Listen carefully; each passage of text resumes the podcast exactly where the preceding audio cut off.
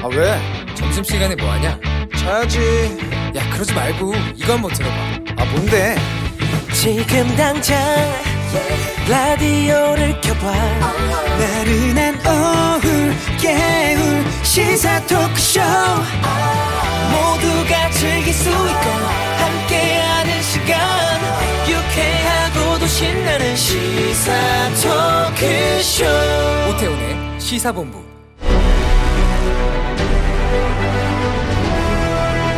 김철민의 본부 뉴스.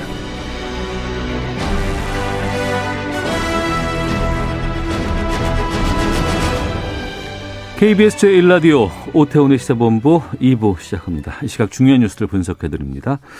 뉴스의 핵심을 짚어주시는 분이죠. KBS 보도본부의 아이언민, 김철민 해설위원과 함께합니다. 어서 오십시오. 네, 안녕하세요. 김철민입니다. 네, 먼저 코로나19 상황부터 좀 정리해 주시죠. 네, 코로나 오늘 신규 확진자가 118명, 사흘 만에 다시 세 자릿수로 올라섰고요. 예.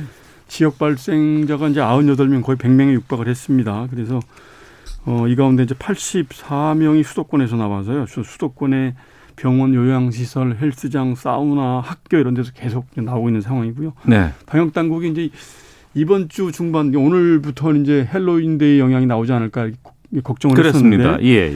이게 현실화되는 거 아니냐 이런 걱정을 하고 있고요. 그래서 오전에 방역당국이 브리핑을 했는데 네. 지금은 이제 한순간이라도 방심을 하면 언제든지 폭발적인 증가세로 이어질 수 있는 위기 상황이다 이렇게 판단을 하고 있다고 이제 보고 있고요. 주로 일상공간 곳곳에서 이제 그 산발적인 확진자들이 나오고 있는데 대부분 네. 확진자들이 마스크를 쓰기 어려운 환경에서 감염이 되고 있다는 거예요. 그래서 이제 식당에서 밥 먹을 때 아니면 사우나, 실내 체육시설의 탈의실 이런 데서 이제 주로 마스크를 벗어야 되는 이런 불가피한 상황이 닥쳤을 때 그럴 때 감염되는 사람들이 많았다. 그래서 번거롭지만 그 최대한 마스크를 써달라고 이제 당부를 했고요. 네. 그리고 지금은 이제 이제 할로윈데이는 지나갔지만 이제 단풍철 영향, 그다음에 이제 어제 오늘 굉장히 날씨가 쌀쌀해졌잖아요. 그래서 네. 계절적인 영향으로 지금 인플루엔자가 유행을 할 가능성이 높아져서 계절적인 위험 요인도 가중이 되고 있기 때문에 언제든지 이제 폭발적인 증가세가 이어질 수 있는 이런 상황이다. 그래서 방역 자체적으로 좀 방역 수칙 잘 지켜달라 거듭 당부를 하고 있습니다. 네.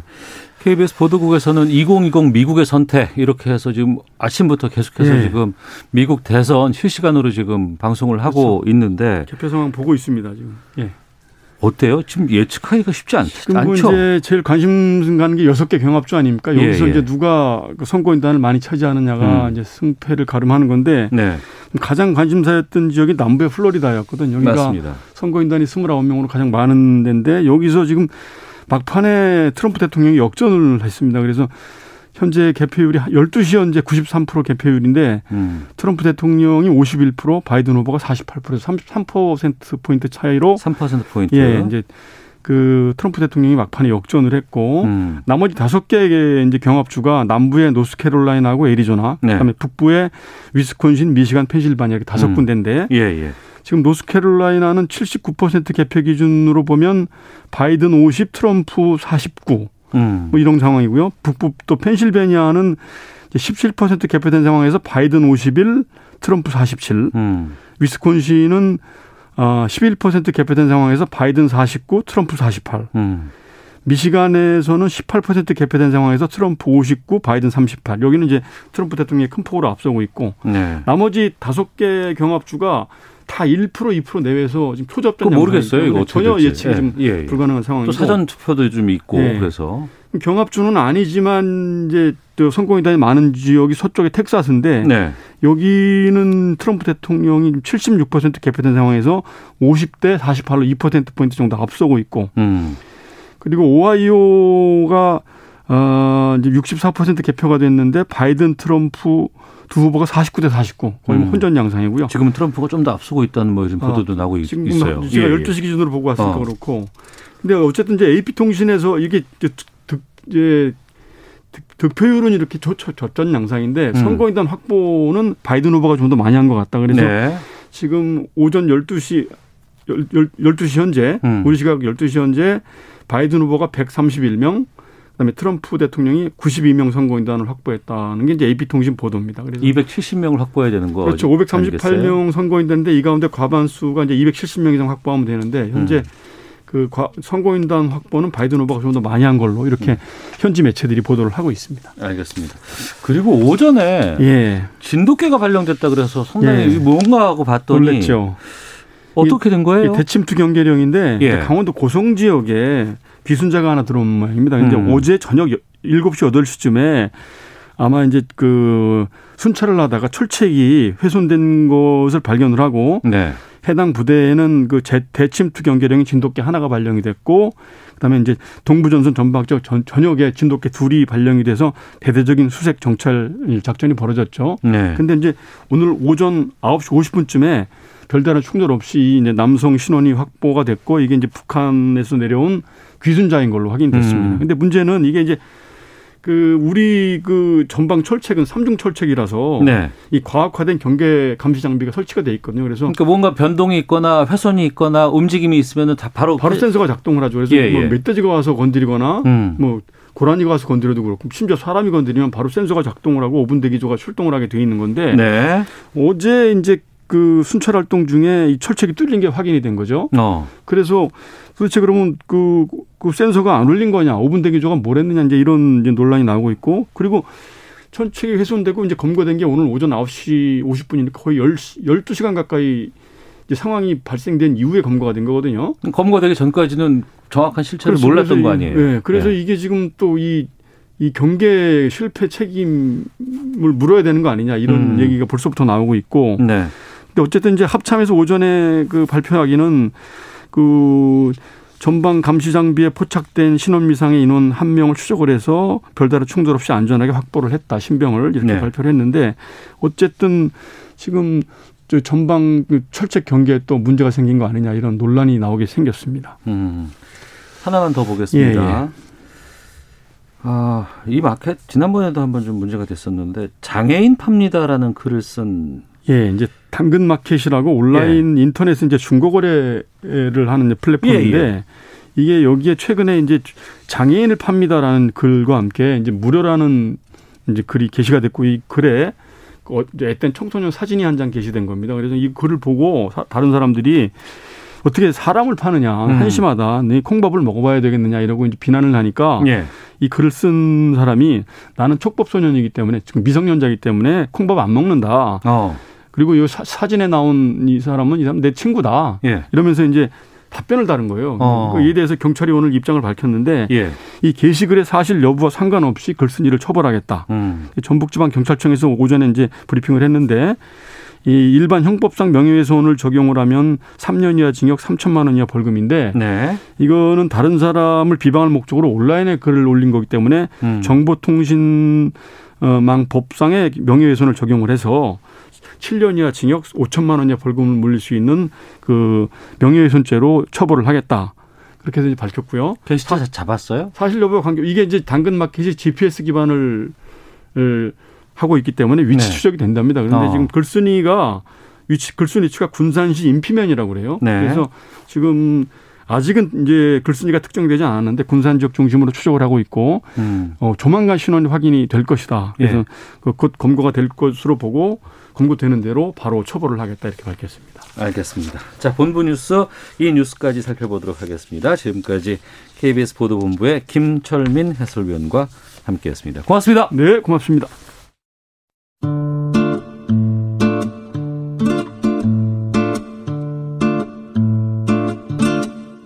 오태훈의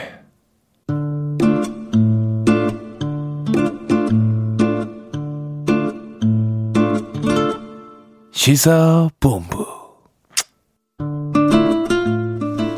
네, 1시 9분 지나고 있습니다. 시사본부 청취자 여러분들의 참여 기다리고 있습니다. 샵 9730으로 의견 보내주시면 소개해드리도록 하겠습니다.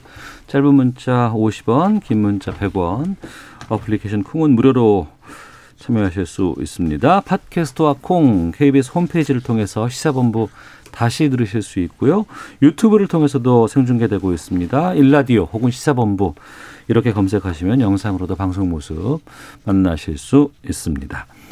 자, 수요일 전문성과 현장성 살아있는 고품격 하이 퀄리티 범죄 수사 토크를 지향하는 아는 경찰 시간이 있습니다. 배상훈 전 서울경찰청 범죄심리 분석관 나오셨습니다. 어서 오십시오. 안녕하세요. 네, 김은대 전 서울경찰청 국제범죄수사팀장도 함께하십니다. 안녕하십니까? 안녕하십니까? 예. 그 전에 지금 KBS에서 미국 대선 현재 확보된 선거인단 알려드리고 계속해서 진행하도록 하겠습니다. 바이든이 192명, 트럼프가 108명 확보했다고 지금 KBS에서는 발표를 하고 있고요. 270명을 확보하게 되면 대통령이 되는 겁니다. 근데 뭐 불복한다는 얘기도 있고 그래서 좀 혼란스러운 상황이긴 합니다만 하여튼 알려드리고 시작하도록 하겠습니다. 그 연쇄살인 사건 경기도 화성 일대에서 발생을 했던 것이고요. 진범이라고 밝혀진 이춘재가 그동안은 고등학교 때 사진이었나요? 이것만 공개가 됐고 최근의 모습은 공개가 되지 않았었는데 34년 만에 법정의 모습을 드러냈습니다. 그리고 이 법정에서 내가 했다, 내가 진범이다라고 범행을 인정을 했는데요.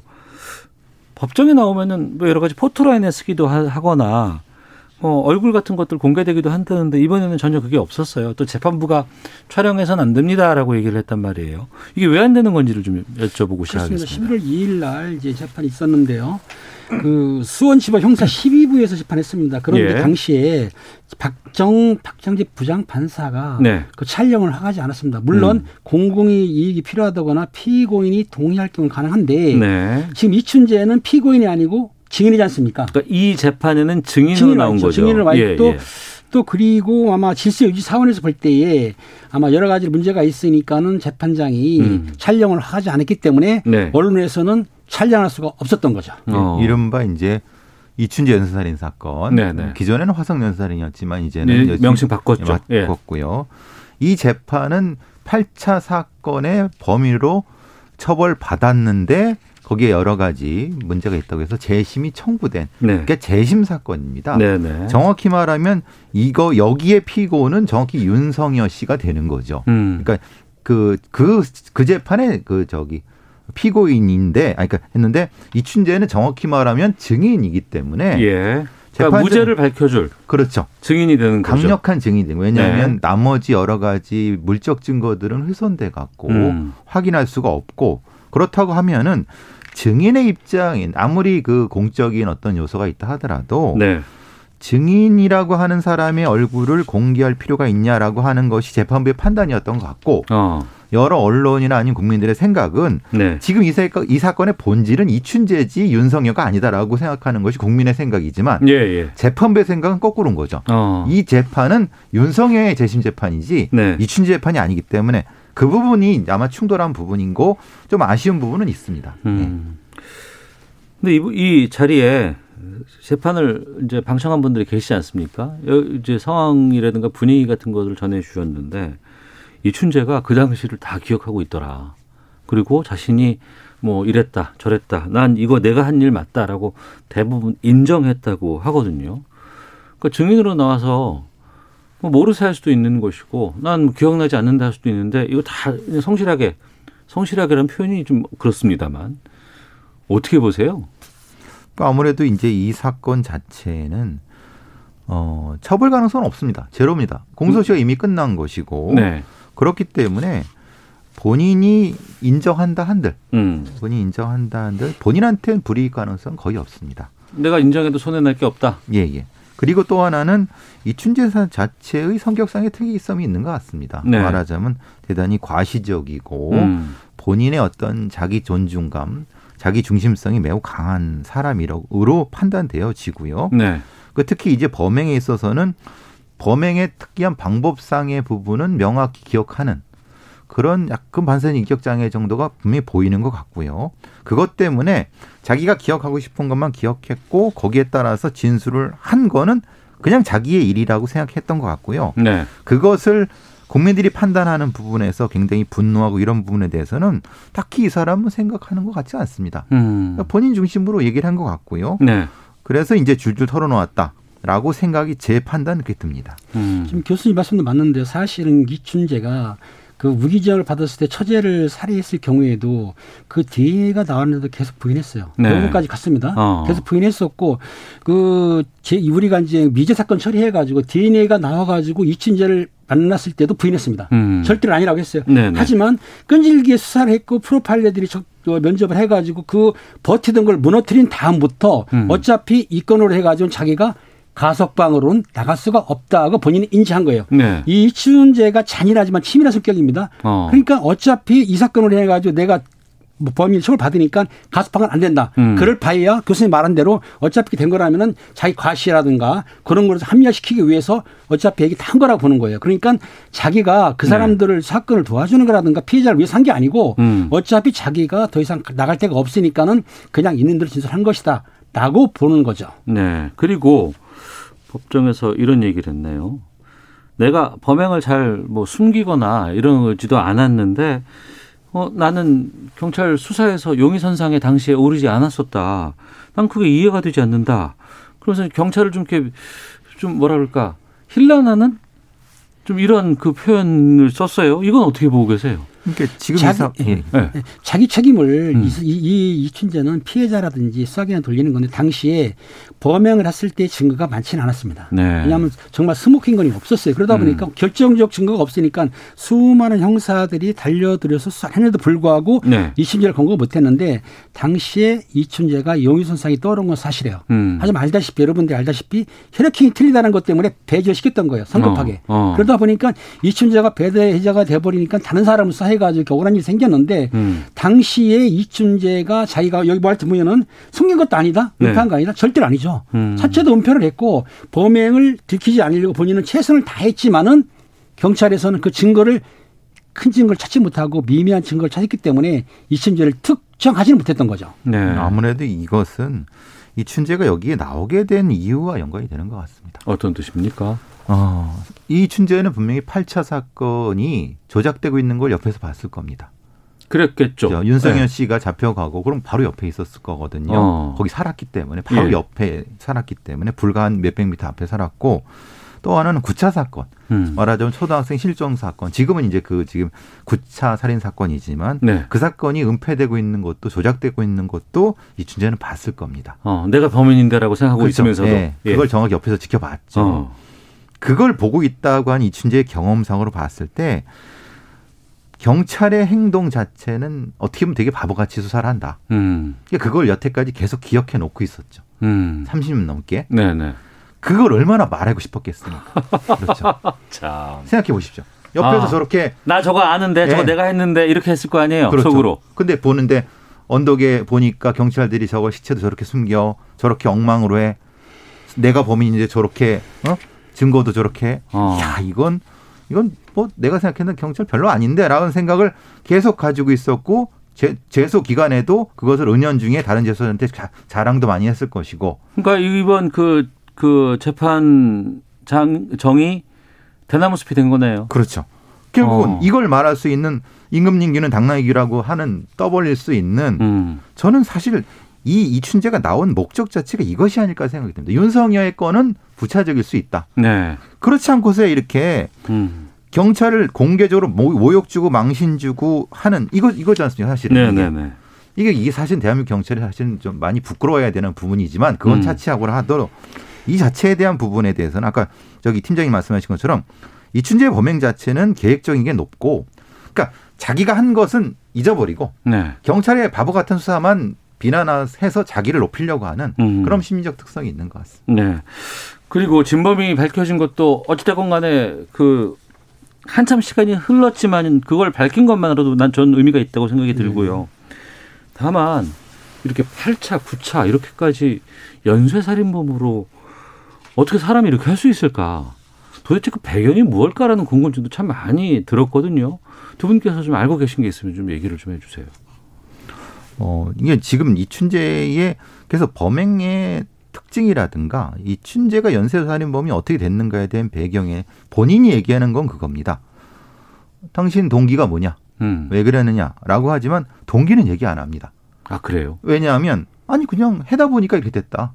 그러니까 말이 됩니까 그게 사람. 근데 본인의 진술은 그렇게 하는 거죠. 근데 이거는 연쇄살인범, 사이코패스 연쇄살인범의 특징을 잘 몰라서 이렇게 질문한 거고 아마 변호사님이 그거를 간과하셨던 것 같은데 실제로 이런 종류의 살인범들은 왜에 대한 얘기를 안 합니다. 네. 왜라고 부르면은 왜를 회피합니다. 왜냐하면 이 사람들한테 살인은 왜가 의미가 없습니다.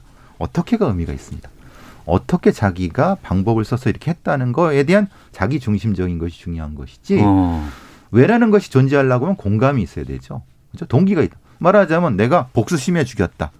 성적 문제 때문에 죽였다라고 하면 어떤 이유가 있는 거죠. 그것은 사람에 대한 어떤 공감 능력이 존재한다는 걸 전제하는 건데 이 사람은 그것이 없다고 본다면 사실 왜라는 걸 묻는 것은 의미가 없다고 보여지는 거죠. 예. 근데 좀 이춘재 씨가 이중적인 것은 당시 이제 본인이 진술하기에는 어릴 적에 동네 누나한테 성폭행을 당했다고 주장을 했어요. 그리고 전차병으로 근무한 걸 알고 있는데 저도 전차병이었었거든요. 전차병이 이제 앞차가 있고 뒷차가 있습니다. 선도차가 가면 뒷차가 따라오거든요. 전차병. 전차, 예. 탱크. 예. 근데 그런 데에서 어떤 성취감을 느꼈는데 내가 보기에는 이춘재라는 사람이 실제적으로는 성적 욕구가 매우 강한 사람이에요. 그리고 자기보다 강한 사람한테는 순응을 하지만 자기보다 약한 사람, 이 피해당한 사람들이 노인 아니면 약자, 여성 아닙니까 전부. 그러다 네. 보니까 자기가 다루기 쉬운 사람들한테는 욕구를 한 거기 때문에 본인의 입장에서는 뭐 어렸을 때 그런 문제 아니면 전차부대 그 문제가 아니라 본인 자체의 악마성이 깃들었다. 때문에 자기 욕구를 충족하기 위해서는 사람을 죽이거나 아니면 폭행을 하거나 그런 것에 대해서는 전혀 죄의식이 없는 사람이다. 그러니까 교수님 말씀하셨잖아요. 제가 보기에는 사이코패스 성향이 강한 사람이라고 보는 거죠. 이게 문제는 그걸 그때 잡았어야 되는 거죠. 그렇죠. 예, 예. 그랬어야 되죠. 예. 지금 공소시효가 지난 다음에 당신 왜 이 범을 정했다라고 하는데 동기를 얘기하지 않으니까 추정적 동기로서 경찰이 중간 발표 때 이제 말씀하신 지금 팀장님 말씀하신 것으로 얘기하는데 지금 이 사람이 법정에 나와서 하는 얘기는 그건 다 틀린 얘기라는 얘기입니다. 쉽게 말하면은. 그러니까 일종의 저는 조롱이라고 느껴졌거든요. 경찰에 대한 조롱이라고 느껴졌는데 그래서 사실 굉장히 기분이 나빴지만은 어쨌든 간에 이런 종류의 범죄자들이 활개치게 놔뒀다고 하는 것이 사실은 부끄럽고 반성을 해야 될 부분이라고 생각을 하고 네. 어쨌든 간에 동기에 대한 거는 추후라도 반드시 찾아야 될 거라고 생각합니다. 거기서 하나 우리가 또 놓치지 말아야 될 것은 진범이 잡혔기 때문에 그 감옥에서 20년 동안 억울한 옥살이를 했던 지금 재심을 받고 있는 이 피고인 아니겠습니까? 예, 윤성여 씨. 예. 네. 어떻게 우리가 해야 돼요? 근데 이제 물론 법적으로는 형사보상금 같은 것이 있지만은 이거는 그걸로 20년을 보상할 수는 없는 것이고, 예. 그것을 그분한테 충실하게 사회가 사죄할 수 있는 국가가 사죄할 수 있는 방법은 8차 사건에 대한 정확한 재해석, 그러므로서 무죄를 재심을 통해서 해주는 거고 네. 또 하나는 9차 사건 같이 대한민국 경찰이 무엇인가 문제가 있어서 고의적으로 은폐했다고 하는 것 자체에 대해서도 경찰 아니면 그와 연관되는 검찰, 판사들, 연관되는 사람들을 다 수사해서 맹명백백히 수사해서 진실을 밝히는 것이 윤석열 씨에 대한 조금이나마 미안함을 갚아주는 길이라고 생각합니다. 개운하지가 않아요. 네. 9차 사건도 그렇고 8차 사건도 그렇고 이춘재의 자백만으로 이걸 해결했다? 저는 아니라고 보거든요. 그 부분 때문에 사실은 좀 안타깝습니다. 그렇습니다. 재심이 지금 결과가 난 건 아닙니다. 예, 재심에서 예. 이제 무죄가 날 경우에 그 윤석열 씨 같은 경우 명예훼손이 되는 거죠. 예. 살인범이 안 했던 겁니다. 그러면 이제 형법상으로 명예도 복귀가 되지만 또 하나 문제는 그분이 20년 동안의 그 수용 생활을 했기 때문에 거기에 대한 보상이 필요하지 않습니까? 예. 보상을 해야 되고요. 지금 말씀하신 대로 그 당시 수사기관이 잘못을 했다면 그 잘못에 대한 만큼에 대한 응벌은 처벌해야 되는데 네. 당시에 잘못한 부분이 다 공소시효가 지났기 때문에 도덕적으로는 어떤 그 처벌받을 수 있어도 법적으로는 처벌하기 힘든 게 그럼요. 네. 문제가 되는 거죠. 그러니까 그게 중요한 것보다도 진짜 그때 경찰, 수사했던 경찰, 네네. 또 기소했던 검사 또 재판에서 확정 판결 내렸던 1심, 2심, 3심까지의 그 법관들 이분들 사죄해야죠. 그렇죠. 네. 저는 공개적으로 사죄해야 된다고 봅니다. 근데 다 숨어 있잖아요. 그때 했던 검사들, 판사들 입건은 됐습니다. 검사까지는. 근데 왜 사죄하지 않습니까?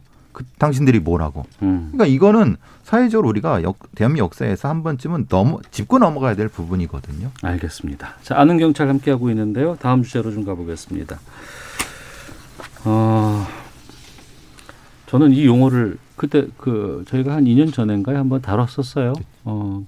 연인 간의 이제 폭력, 이걸 이른바 이제 언론에서는 데이트 폭력이라고 이제 지칭을 했습니다만, 이게 데이트 폭력으로 이름을 붙이다 보니까 마치 이게 하나의 그냥 장르인 양 이렇게 좀 하는 게 문제가 많다 그랬는데, 워낙에 좀 이게 좀 계속해서 나오고 있고 관련된 지금 보고서도 나와서 이 부분을 좀 살펴보도록 하겠습니다.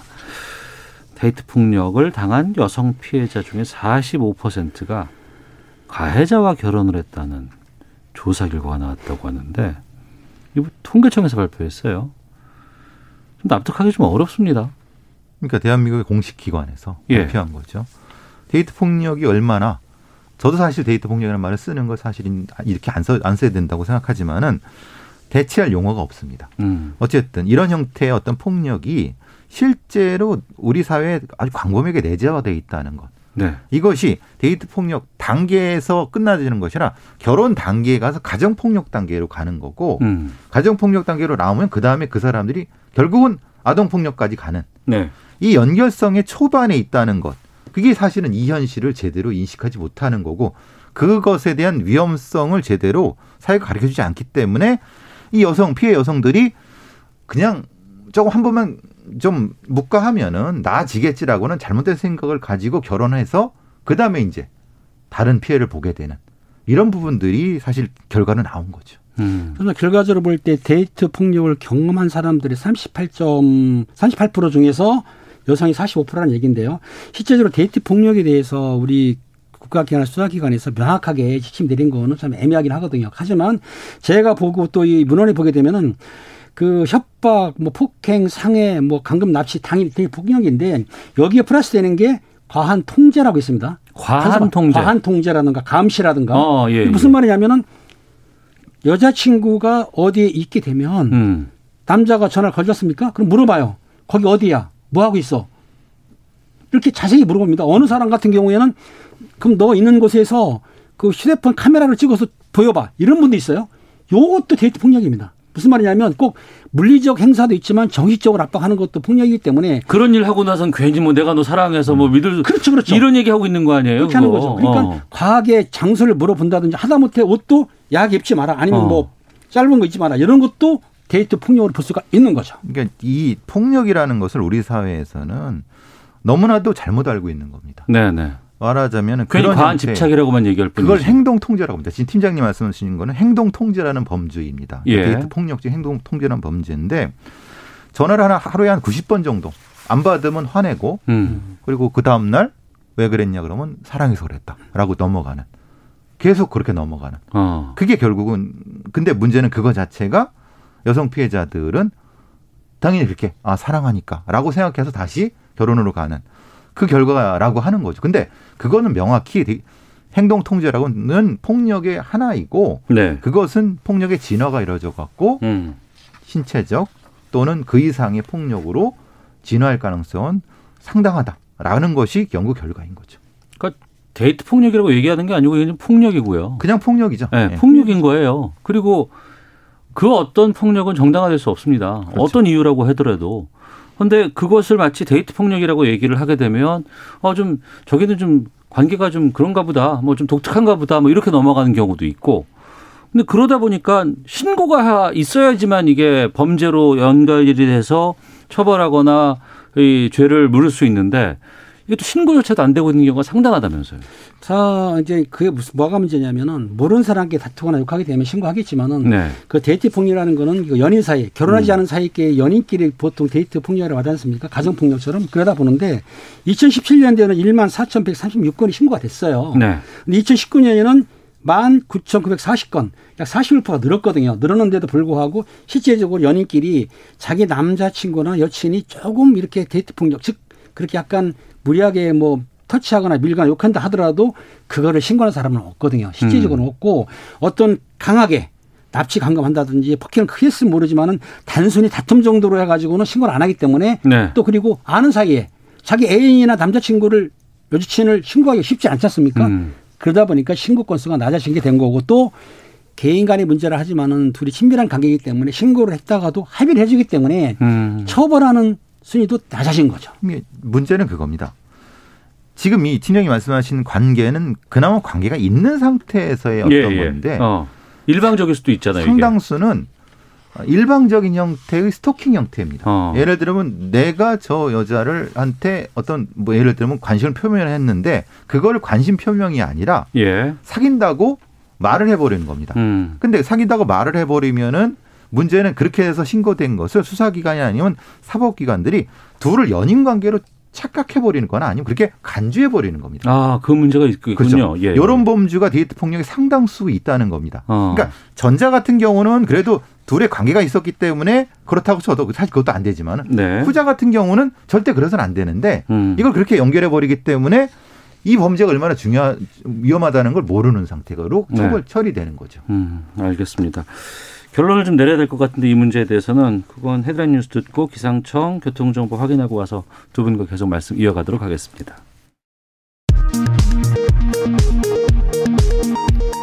청와대 국정감사에서 민주당의 서울 부산시장 보궐선거 공천 문제를 놓고 여야 간의 고성이 오갔습니다.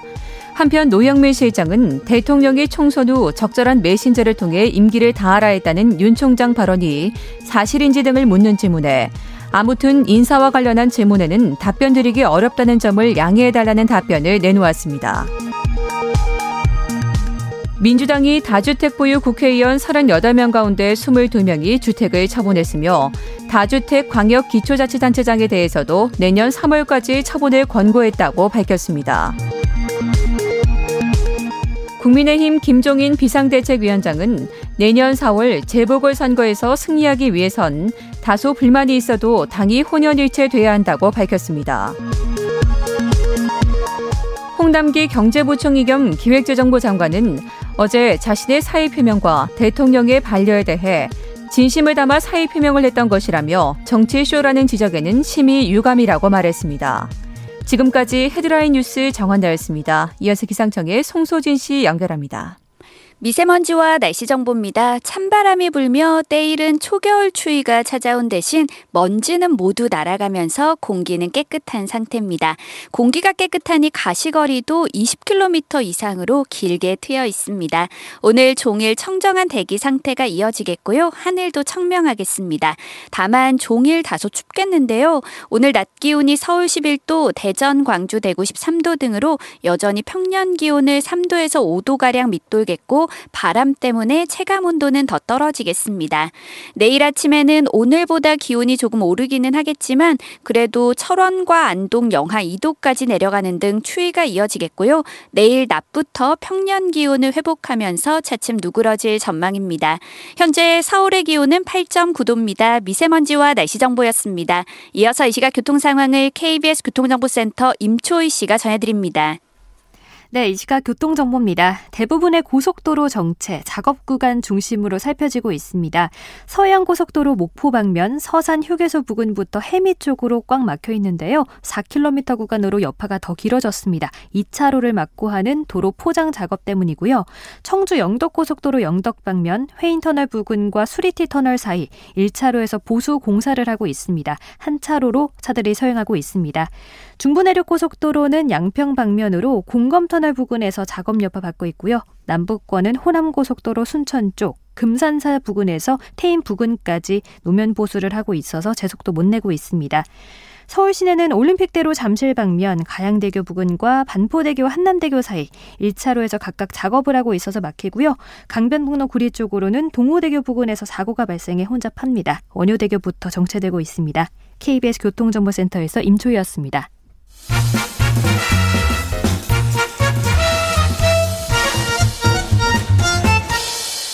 오태훈의 시사본부. 네, 시사본부 다시 돌아왔습니다. 지금 KBS가 집계한 이 시각 득표 상황 알려드리도록 하겠습니다. 미국 대선이죠. 민주당 바이든 후보가 192명 확보를 했고 트럼프 대통령은 114명. 114명 확보했다는 것 알려드리도록 하겠습니다. 270명을 확보해야 대통령이 될 수 있습니다. 자, 아는 경찰 다시 돌아왔는데요. 앞서 말씀드렸던 이 연인들 간의 폭력, 이거 폭력이지만 폭력으로 보지 않는 상황들이 많다는 것, 문제가 있다라고 얘기를 드렸습니다. 이거 어떻게 해결하는가 바람직하고, 이런 폭력에 노출되거나 전조 증상이 있을 때는 어떻게 하는 게 좋아요? 한 번씩 말씀해 주시죠. 폭력에는 전조 증상이 반드시 존재합니다. 처음에 일종의 어떤 고립시키기라든가 아니면 물리적이진 않지만은 상당히 심리적으로 압박하는 것부터 시작해서 폭력으로 나가는데 네. 그러고 이제 어떤 순간인가 물리적 폭력이 시작됩니다. 그때 최초의 상황에서 막아야 됩니다. 최초의 상황에서 거부를 해야 됩니다. 그리고 나서 그 거부가 통하지 않을 땐 바로 손절해야 되는 거죠. 그렇지 않고 나아질 것이다. 괜찮겠지. 네. 절대 그러지 않습니다. 딱 한 번만이야. 절대 하면 안 돼. 이거 의미 없어요. 그렇고 그리고 사실 뭐 물리적인 접촉이 되기 전에 이상한 낌새를 느꼈을 때 바로 전문가한테 가서 확인을 받고 이렇게 해야 되는. 폭력이란 건 급격하게 진화가 이루어집니다. 이게 데이터 폭력이 마찬가지입니다. 그걸 명확히 하시면은 이런 관계에서는 도움이 많이 되실 거라고 보입니다. 네. 무슨 말씀하신 대로 데이트 중에 남성이 어떤 이상한 행동, 물건을 던지다든가 화를 낸다든가 욕하라든가 이러면 당연히 끊어야 되는데 저는 이런 경우도 좋다고 봅니다.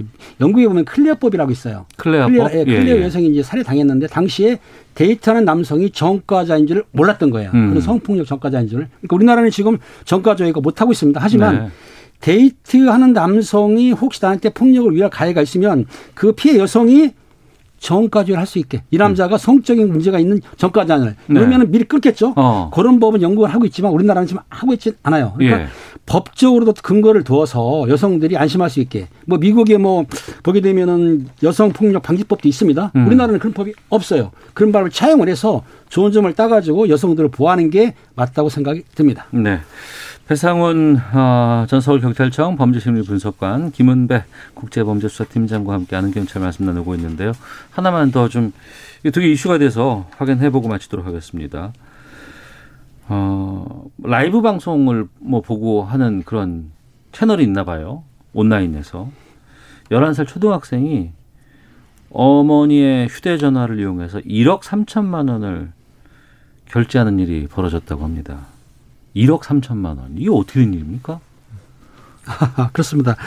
11세 초등학생인데 어머니가 약간 뇌병원도 있고 시각장애가 있는 거예요. 그 휴대폰을 가지고 방송 플랫폼 학구나 라이브라는 방송이 있습니다. 거기에 VJ한테 8월 2일부터 10일 사이에 그 결제를 한 거예요. 휴대폰 했는데 무려 1억 3천만 원을 결제를 했어요. 그러니까 초등학생이 말도 안 되는 결제를 했기 때문에 부모가 깜짝 놀란 거죠. 그래서 환불 요청을 했던 사건인데요. 일부는 받을 수 있다 약속을 했는데 그중에 BJ 한 분이 한 4,600만 원 정도는 못 주겠다.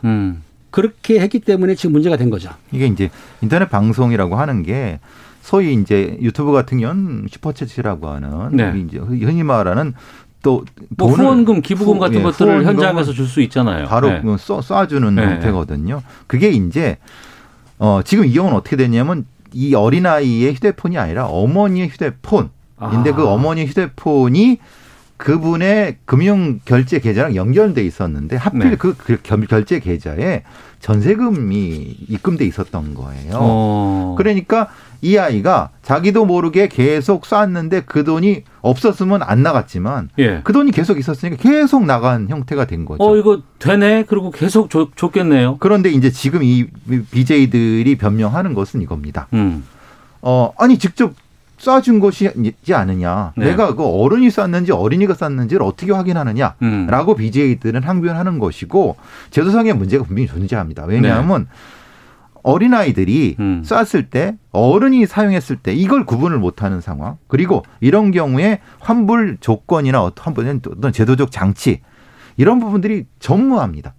그렇기 때문에 지금 이런 문제가 발생하는 거죠. 그러니까 법적으로 돈을 돌려받을 수 있는 방안은 없는 거예요, 지금? 지금 그 BJ 35명한테는 받기로 했지만 나머지 한 명의 문제거든요. 그러니까 컨텐츠 분쟁 조원위에 조정을 신청했는데 법적으로는 사실상은 그 결제가 정상적으로 이루어진 거지 않습니까? 보이스피싱도 아니고 그러다 보니까는 법적으로 하게 되면은 피해자가 그 환불 받기가 쉽지 않기 때문에 조정을 통해서 받아야 되는데 아마 제 생각에는 그 BJ라는 사람이 실질적으로 그 어린아이 한 걸도 알고도 했다는 거예요. 이제 그런 문제를 소송을 가능할 것 같아요. 어린아이 11세 먹은 애가 과연 경제활동할 수 있느냐 이런 문제를 하면 되지만 거기에 하기 위해서는 또 소송도 해야 되고 복잡한 일이 생기기 때문에 제 생각에는 조정을 해서 그러니까 상황 알고 있으면 좀 돌려주지. 그런데 이제 문제는 이 사람들이 그걸 또 딴 사람의 계좌로 해서 써버렸으면 아. 이런 문제가 생길 수 있는 거고요. 예. 또 하나 그래서 판사님들도 그런 거죠.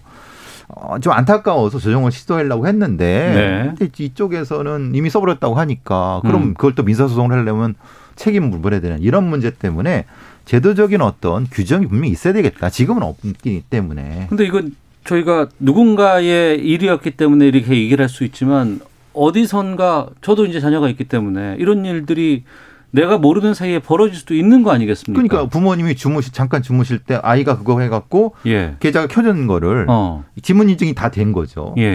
써버리면 어떻게 할 거냐. 그거 몇백만 원이라도. 그러니까 그럴 때 어떻게 해야 돼요? 계좌이체를 막아야 되고요. 계좌이체를 막아야 된다. 비밀번호 수정해가지고 아이가 쓴다 하더라도 비밀번호는 못하니까 그 계좌이체는 인증이 들어가거든요. 그런 걸 막아놓게 되면 실제적으로 그렇게 못하는데 이번 경우는 좀 특이한 경우입니다. 알겠습니다. 막아놔야겠네요. 저도. 아이들의 경제 교육이 확실히 돼야 되죠. 알겠습니다. 자, 아는 경찰 배상훈 전 서울경찰청 범죄심리분석관 김은배 전 서울경찰청 국제범죄수사팀장 두 분과 함께했습니다. 두 분 말씀 고맙습니다. 감사합니다.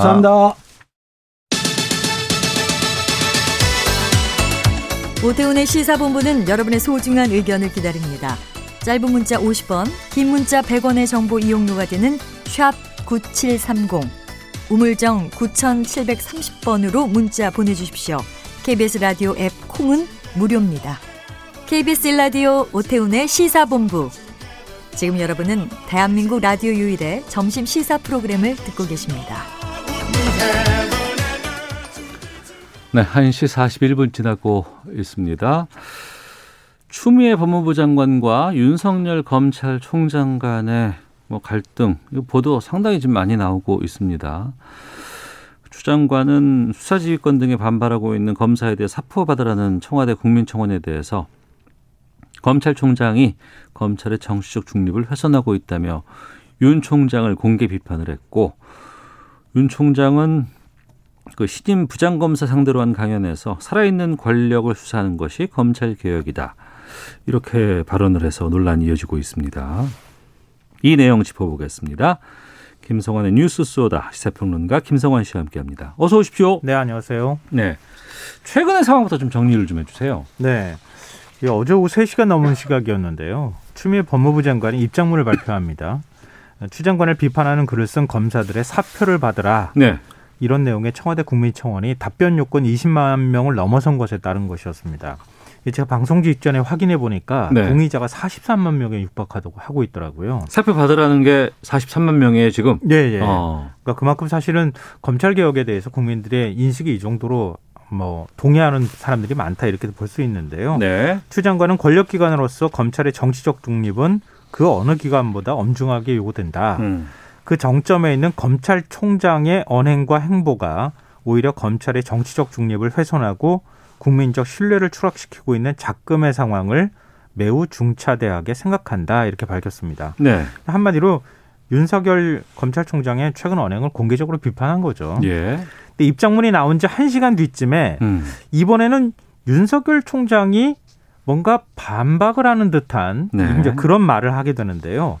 충북 진천 법무연수원에서 신임 부장검사를 상대로 리더십 강연을 합니다. 네. 이 자리에서 프랑스 혁명까지 언급하면서 국민이 원하는 진짜 검찰개혁은 살아있는 권력의 비리를 눈치 보지 않고 공정하게 수사하는 검찰이다. 네.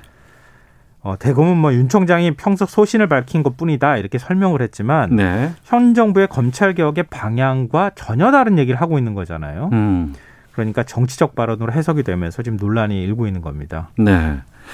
그리고 지금 언론에서 지금 이거를 대대적으로 보도하고 있는 게 이제 그 이프로스인가요? 네네, 맞습니다. 검찰 내 내부 게시판. 네. 여기에 이제 추 장관에 대해서 반발하는 글들이 올라오고 있다더라. 네. 그래서 이게 조직적인 저항이다, 검란이다, 이렇게 보도를 하고 있는 언론들이 있는가 하면 또 그렇지 않고 그냥 일부 그냥 댓글들이 계속해서 이어질 뿐이다라는, 저러다 말겠지, 아니면 그럴 거면 사표 내라, 이런 지금 상황처럼 대립되고 있는데 어느 게 맞는 거예요? 검란이라고 말하기에는 아직까지는 좀 부족하고요. 네. 검란이라고 말할 정도 수준이 되려면은 이른바 이제 과거 사례를 비춰보면 예를 들면 각 지검 차원에서 검사들, 부장검사 관급들이 만난다거나 평검사 회의가 열린다거나 평검사 회의가 열린다거나 이렇게 해서 공개적으로 뭔가 의견을 표출해야 되고 그게 하나의 단일한 의견으로 나와야 그 정도쯤 돼야 검난이라고 표현하는 건데 지금은 이제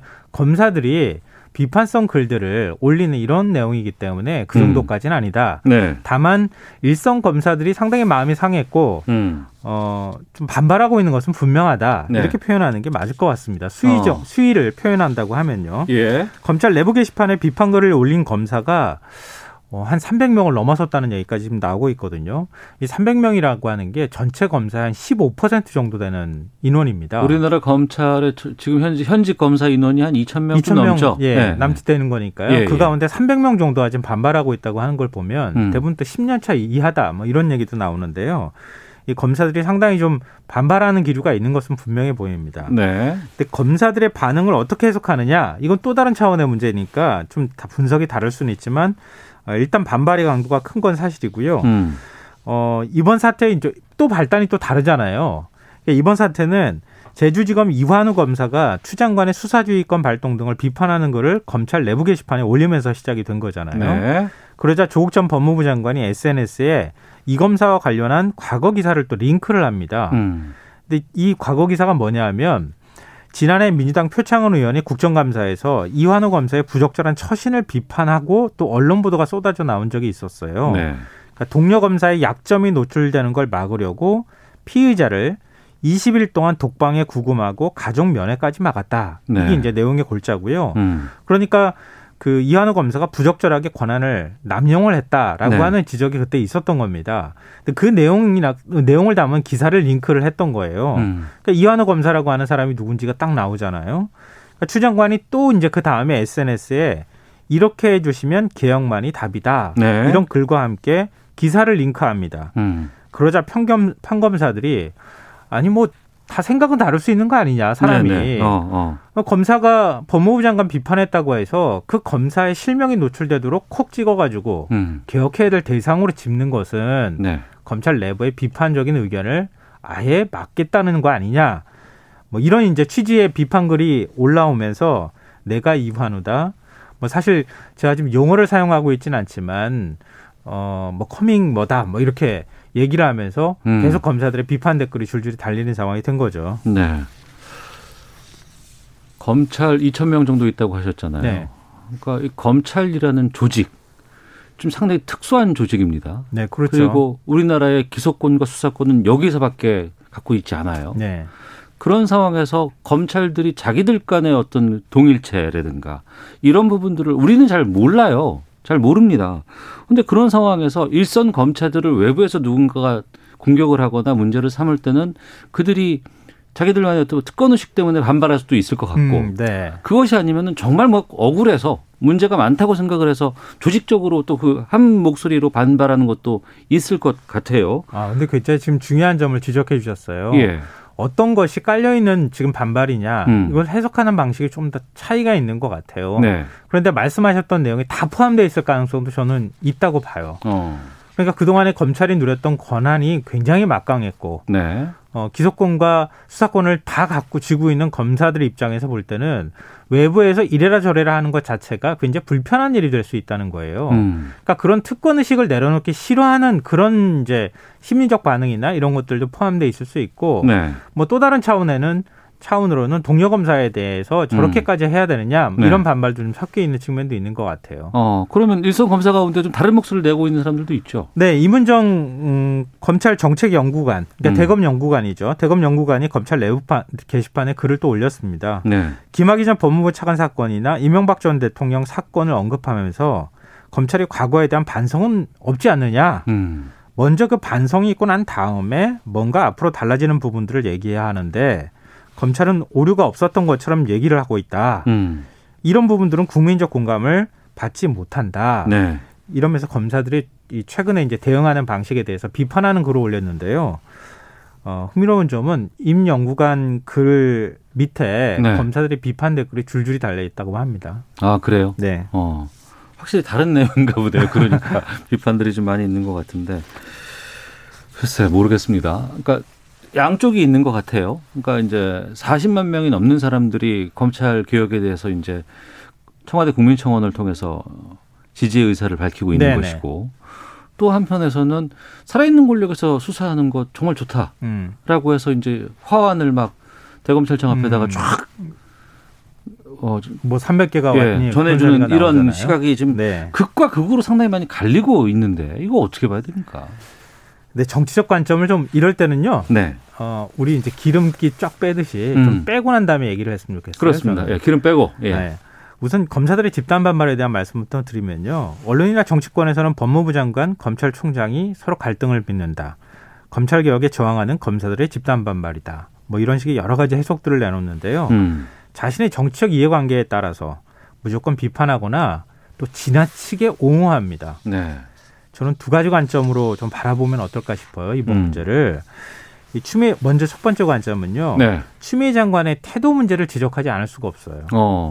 이완우 검사가 동료 검사를 감싸려고 했다면 당연히 네. 비판받아야 하죠. 예. 하지만 그렇다고 법무부 장관이 일선 검사가 자신을 비판하는 글을 검찰 내부망에 올렸다고 그 검사 실명이 외부에 공개되도록 모두 다 볼 수 있는 SNS에 그 검사를 딱 찍어가지고 비판하는 글을 올리는 것.